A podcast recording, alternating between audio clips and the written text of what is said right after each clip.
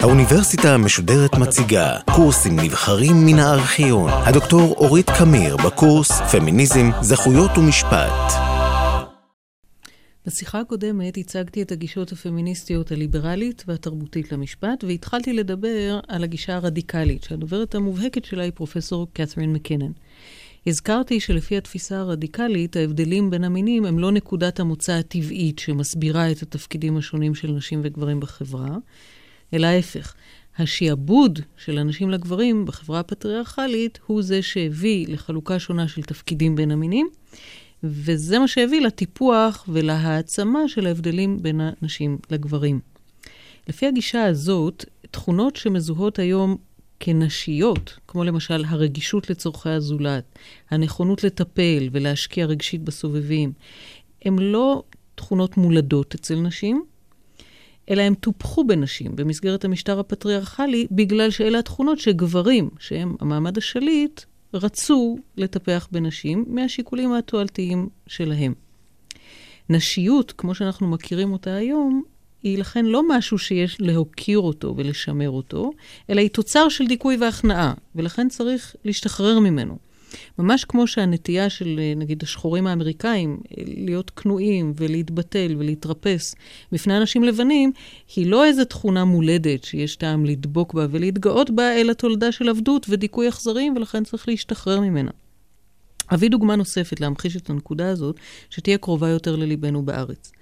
התנועה הציונית טענה שיהודים הם לא בעלי כישורים מולדים דווקא להלוואה בריבית ובנקאות ורוכלות זעירה.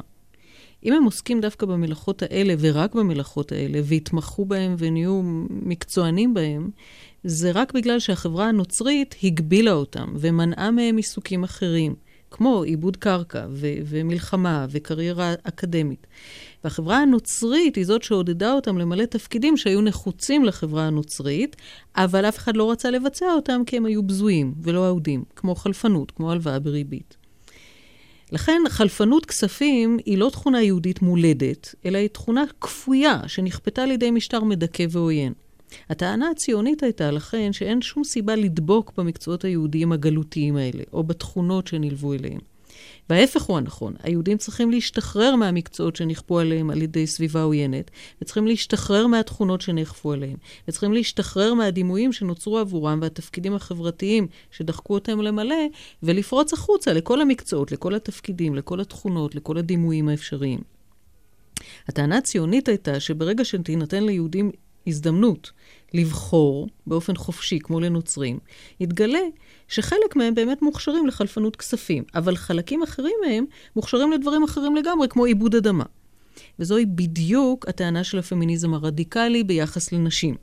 התפקידים והתכונות של נשים, כפי שאנחנו מכירות ומכירים אותם היום, הם תוצר של שיעבוד ודיכוי, ורק אחרי שנשים תשתחררנה מן הדיכוי הפטריארכלי ותהיינה חופשיות לגלות את עצמן, אם באמת עם חופש בחירה אמיתי, הן תוכלנה להגדיר את עצמן והן תוכלנה להתפתח ולצמוח. רק אז יתגלה, אולי, שחלק מהן באמת תרצנה להתמסר לטיפול בסובבים אותן. אבל חלק אחר תעדפנה כל מיני דרכים אחרות למימוש עצמי, אולי על ידי קר... קרייריזם בוטה שהיום נחשב כתכונה גברית. לפי הגישה הפמיניסטית הרדיקלית, המשפט מבטא ומחזק את השיטה הפטריארכלית. שהיא שיטה שמדכאת ומשעבדת נשים. הפמיניזם לכן, לפי ההשקפה הזאת, היא תנועה שהמטרה שלה לקעקע את המבנה הפטריארכלי, כלומר לשחרר את הנשים מהתפקידים שיועדו להם, ולהעניק להם את החופש לגלות את הזהות האמיתית שלהם, ולהגדיר את עצמן מתוך חירות ובחירה חופשית, ולא במסגרת הדיכוי. הביקורת הפמיניסטית של המשפט נועדה לכן לחשוף את ההסדרים הספציפיים וגם את מבנה העומק הכלליים, שדרכם המשפט מגבה ומתקף את שלטון הגברים על הנשים. אחרי הזיהוי של המנגנונים האלה, המטרה היא כמובן להביא לשינוי שישחרר את הנשים. כל ההסדרים בתחומי המשפט השונים, חוזים ונזיקין ותאגידים וקניין, כולם צריכים להיבדק ביסודיות, כדי שאפשר יהיה לזהות בתוכם איך בדיוק הם תורמים לשעבוד הנשים. ההסדרים המשפטיים הספציפיים שנוגעים לחיים של נשים, כמו לגבי עבודת נשים וקניין של נשים והפלות וזנות ופורנוגרפיה והטרדה מינית, מצריכים בדיקה מיוחדת. כיוון שיותר מכל ההסדרים המשפטיים האחרים, הם אלה שמנציחים בצורה החזקה ביותר את מקומן של הנשים בחברה. כלומר, כל הסדר משפטי שמנציח מצב חברתי שבמסגרתו נשים משועבדות לגברים ולא יכולות לממש את עצמן באופן חופשי, נתפס על ידי הפמיניזם הרדיקלי כהסדר משפטי פוגעני ודכאני, ולכן צריך לזהות אותו ולהחליף אותו בהסדר שיקדם ככל האפשר את חופש ההגדרה העצמית של האישה. כפי שציינתי בשיחה הקודמת, גישת הפמיניזם הליברלי למשפט הפכה מזמן למובנת מאליה, לפחות במישור התיאורטי, ולחלק בלתי נפרד מכל השקפת עולם דמוקרטית ונאורה וליברלית. הפמיניזם התרבות, התרבותי לא מציע התייחסויות ופתרונות קונקרטיים למרבית הסוגיות המשפטיות שנוגעות לחייהם של נשים בחברה, והוא יותר בעל אוריינטציה פסיכולוגית ותיאורטית מאשר משפטית מעשית. לכן הגישה הפמיניסטית הרדיקלית היא החשובה והמעניינת מבין השלוש, ו... ונוהגים פשוט לכנות אותה פמיניזם. כשאומרים פמיניזם, מתכוונים בדרך כלל פמיניזם רדיקלי. מרבית הקולות החדשים של העשור האחרון, שהם אנטי-פמיניסטים או פוסט-פמיניסטים, גם הם יוצאים חוצץ כנגד הפמיניזם הרדיקלי, שאותו הם מגדירים כפמיניזם. בהמשך הקורס אבחן זכויות ספציפיות של נשים במשפט ובחברה, ואתמקד בעיקר בפמיניזם המשפטי הרדיקלי ביחסו לזכויות הספציפיות.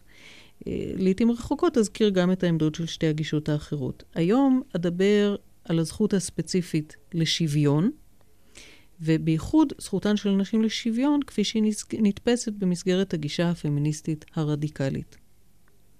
העיקרון של שוויון הזדמנויות אה, נחשב כעיקרון הראשון במעלה, החשוב ביותר, המרכזי ביותר, בכל מה שקשור במעמדן של נשים בחברה, בשחרור שלהם, בקידום שלהם, בהעצמה שלהם. אפליית נשים נתפסת כשורש כל רע, והמטרה הפמיניסטית היא ביטול האפליה וכינון שוויון. מדינות רבות בעולם היום, וגם ארגון האו"ם, אה, הביעו במהלך המאה ה-20 מחויבות, לפחות להלכה, לערך של שוויון זכויות האישה. מדינת ישראל הכריזה כבר בהכרזת המדינה משנת 1948 שהיא תקיים שוויון זכויות חברתי ומדיני גמור לכל אזרחיה, בלי הבדל דת, גזע ומין. ובשנת 1951 נחקק חוק שיווי זכויות האישה, שקובע בסעיף הראשון שלו, דין אחד יהיה לאישה ולאיש לכל פעולה משפטית. וכל הוראת חוק המפלה לרעה את האישה באשר היא אישה לכל פעולה משפטית, אין נוהגים לפיה. ועדיין נשאלת השאלה, מה משמעותה המדויקת של דרישת הנשים לשוויון? ומה הקשר בין שוויון האישה ובין מכלול סוגי המצוקה והדיכוי שמהן נשים סובלות בחברה הישראלית ובכל מקום אחר בעולם. בעולם המשפט מקובלות שתי גישות מסורתיות לתפיסת השוויון. האחת מתייחסת לשוויון בפני החוק, כלומר, היא מחייבת שכל אזרח ייהנה מתכולת החוק כמו, כמו כל אזרח אחר. כלומר, אם החוק אוסר נהיגה באור אדום, השוויון בפני החוק מחייב שיהודים וערבים, ונשים וגברים, וצעירים ומבוגרים, כולם ייעצרו במידה שווה על ידי המשטרה על נהיגה באור אדום, וכולם יובאו במידה שווה בפני בתי המשפט, ועל כולם ייגזרו אותם עונשים על אותה עבירה. אם נשים נעצרות יותר מגברים על נהיגה באור אדום, או נשלחות לתקופות מאסר ממושכות יותר, זו אפליה. הגישה השנייה מתייחסת לא רק להכלה שוויונית של חוקים, אלא גם לתכנים השוויוניים שלהם. כלומר, אם החוק מאפשר לגבר להיות רמטכ"ל או נשיא המדינה, הוא צריך לאפשר את זה באותה מידה גם לאישה, אחרת זאת תהיה אפליה. התפיסה הזאת של שוויון, ככל שהיא מתייחסת לנשים, מתיישבת היטב עם הפמיניזם הליברלי ועם הדרישה להעניק לנשים כל זכות משפטית שנתונה לגברים. לפי הגישה הזאת, קידום שוויון האישה חשוב בהיותו קשור לביטול אפליית נשים בעבודה ובתפקידים ציבוריים. אבל הוא לא יכול להשפיע על הבעיות הקשות ביותר בחייהן של נשים, כמו אלימות במשפחה ואונס, ואונס על ידי בן זוג או חבר, וגילוי עריות, והטרדה מינית, ורצח על כבוד המשפחה, וסחר בנשים, וסרסור שלהן לזנות, ושימוש בהם לשם פורנוגרפיה, או הזכות, אה, מימוש הזכות שלהם להתעבר או לבצע הפלה. לפי הגישה הליברלית הזאת, כל הבעיות האלה שהזכרתי עכשיו לא כרוכות בזכות האישה לשוויון, ולא ניתן לטפל בהן במסגרת הדרישה לשוויון.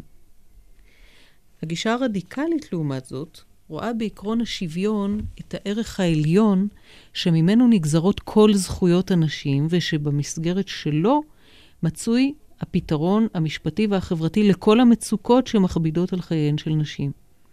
כדי להבין את הטענה הזאת, אציג את התפיסה של פרופסור מקינן לגבי משמעותו של עקרון השוויון, את הביקורת שהיא מתיחה במושג השוויון המסורתי הליברלי, ואת ההצעה החילופית שלה לתפיסת שוויון פמיניסטית.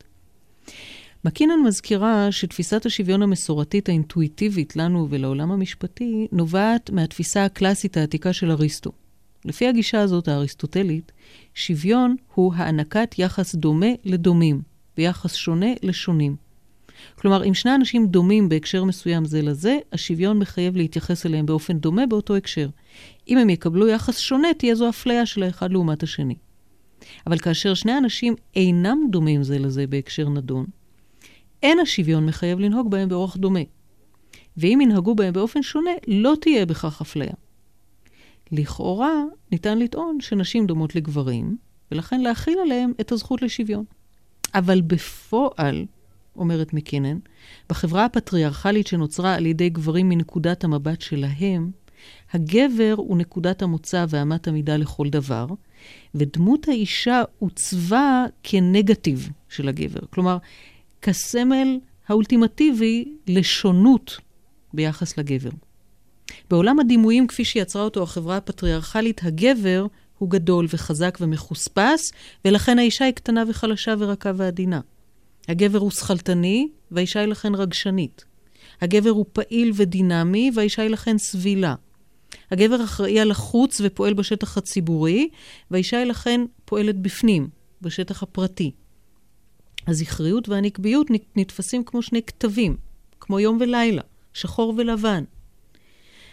הטענה הפמיניסטית של מקינן היא שבמסגרת המשטר הפטריארכלי, גברים יצרו את הדימוי של האישה והנשיות כדי להגדיר את עצמם לעצמם כמו שהם רצו לראות את עצמם, והנשים הוגדרו לכן כמעין תשליל שמבליט את הדימוי העצמי הגברי. בתוך זה, העולם הפטריארכלי יצר זהות בין נשיות ואחרות, שונות, אחרות ושונות מגברים. הגבר הוא אמת המידה והאישה היא האחרת לעומתו, השונה ממנו. מקינן טוענת שכשמחברים ביחד את ההיגיון של תפיסת השוויון האריסטוטלית עם המציאות הפטריארכלית, שבה האישה היא השונה האולטימטיבית, מתברר שזה בלתי אפשרי לדבר על שוויון של נשים. כי אם שוויון הוא יחס דומה לדומים ויחס שונה לשונים, ואם אישה היא שונה באופן מוחלט, אז שוויון נשים אומר יחס דומה לשונה. וזה משפט שהוא בלתי תקף בלוגיקה האריסטוטלית. מקינן מכנה את זה אוקסימרון בהשאלה מהשיח הספרותי. המסקנה של מקינן היא שהמושג של דומות ושוני, שנעוץ בלב תפיסת השוויון האריסטוטלית, לא מאפשר להכיל את תפיסת השוויון הזאת על נשים, כיוון שהן נתפסות באופן תרבותי עמוק כלא דומות. לכן היא טוענת, צריך להחליף את תפיסת השוויון האריסטוטלית בתפיסה אחרת חדשה, שתאפשר באמת להעניק משמעות ממשית למושג שוויון האישה. מה שמאפיין את תפיסת השוויון הפמיניסטית של מקינן והרבה מאוד הוגות פמיניסטיות שבאו בעקבותיה, זה ההשתחררות מראיית הגבר כאמת המידה לכל דבר. במסגרת החשיבה הפטריארכלית, להיות דומה זה דומה לגבר. שווה זה שווה לגבר. במסגרת החשיבה הפמיניסטית, כלומר הפמיניסטית הרדיקלית, אי אפשר להצדיק שהדמיון לגבר הוא מה שדרוש כדי לקבל את מה שנחוץ לך כאישה לשם המימוש העצמי שלך. במסגרת החשיבה הפטריארכלית, הצרכים האנושיים, כלומר לכל האנושות, וזכויות האדם, כלומר לכל בני ובנות אדם וחווה, נקבעים לפי הצרכים והרצונות והתפיסות והחוויות של הגבר. אחר כך, בשלב השני, אם האישה מספיק דומה לגבר, אז היא זוכה לקבל אותן זכויות שעוצבו עבור הגבר לפי הצרכים שלו. גם אם הזכויות האלה לא מתאימות לצרכים שלה כפי שהיא מבינה אותם.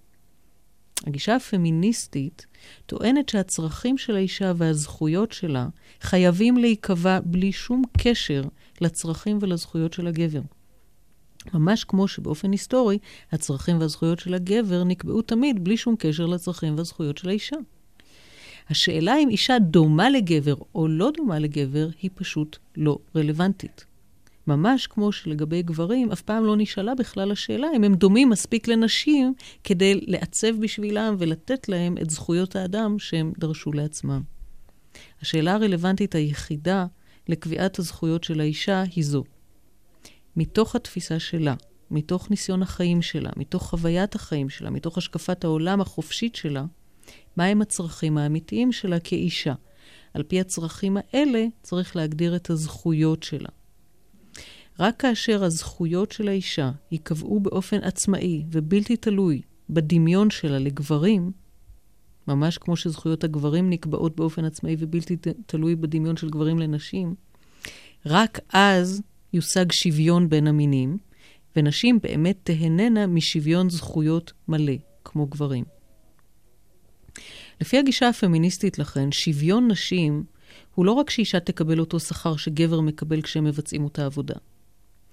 משמעות של שוויון היא שאישה תקבל הגנה משפטית בכל מקום שהיא זקוקה לה.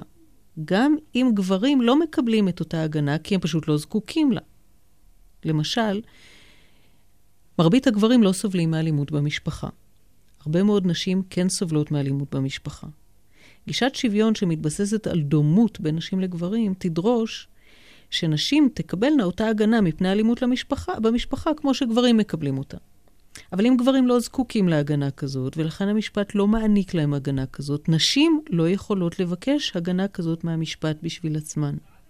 הגישה הפמיניסטית טוענת שכיוון שנשים סובלות מאלימות במשפחה, הן זקוקות להגנה משפטית וחברתית.